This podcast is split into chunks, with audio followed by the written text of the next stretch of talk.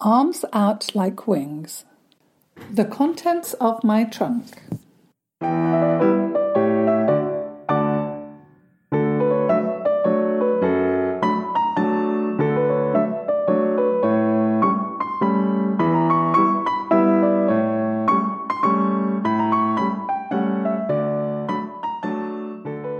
Firstly, my trunk was bigger than anyone else's, at least twice as big. My dad had painted my initials by hand on the front in gold italics. Everyone else's trunks had already been taken to the storage, so I didn't yet realise that their trunks displayed discrete initials to make them recognisable from one another. Mine was so much bigger than everyone else's that it really didn't need to have my name on it at all. It was one of a kind. Uniform is a great equaliser.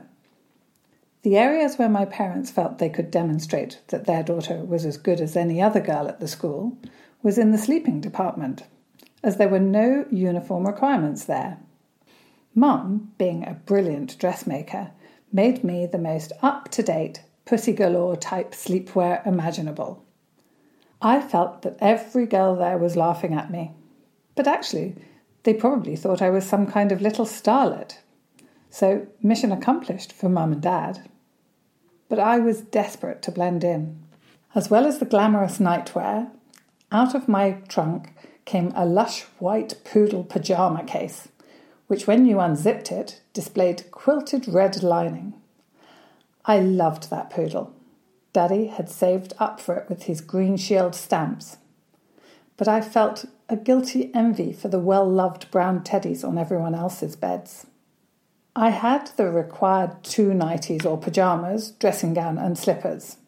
Everyone else's were pure nineteen fifties nostalgia, but mine, well, two pairs of baby doll pyjamas, one in hot pink and one in siren red, both made from layers of nylon chiffon that would burst into flames even at the sight of a match.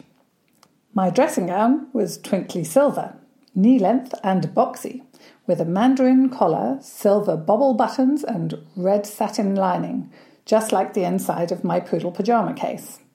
Also flammable city. My slippers had a substantial heel, were black satin with a pink fluffy pom-pom on top, and clip-clopped infuriatingly when I walked in them. Shrieks of joy filled Junior Dorm as these bedtime items were taken one by one out of my trunk by Nursie, whose eyebrows couldn't have raised higher. "Please let me try on that pink baby doll nightie. How do I look in this? Like a Christmas tree! Golly, these slippers are dreamy. I'll swap you a week's worth of supper biscuits if you let me wear that red nightie for one night." My new friends were obviously thrilled with the contents of my trunk. But I wanted to hide those items and snuggle up in some cosy pyjamas. When they eventually wore out, I begged my mum to replace them with winciette and granny slippers, which she did, but she thought I had lost my mind.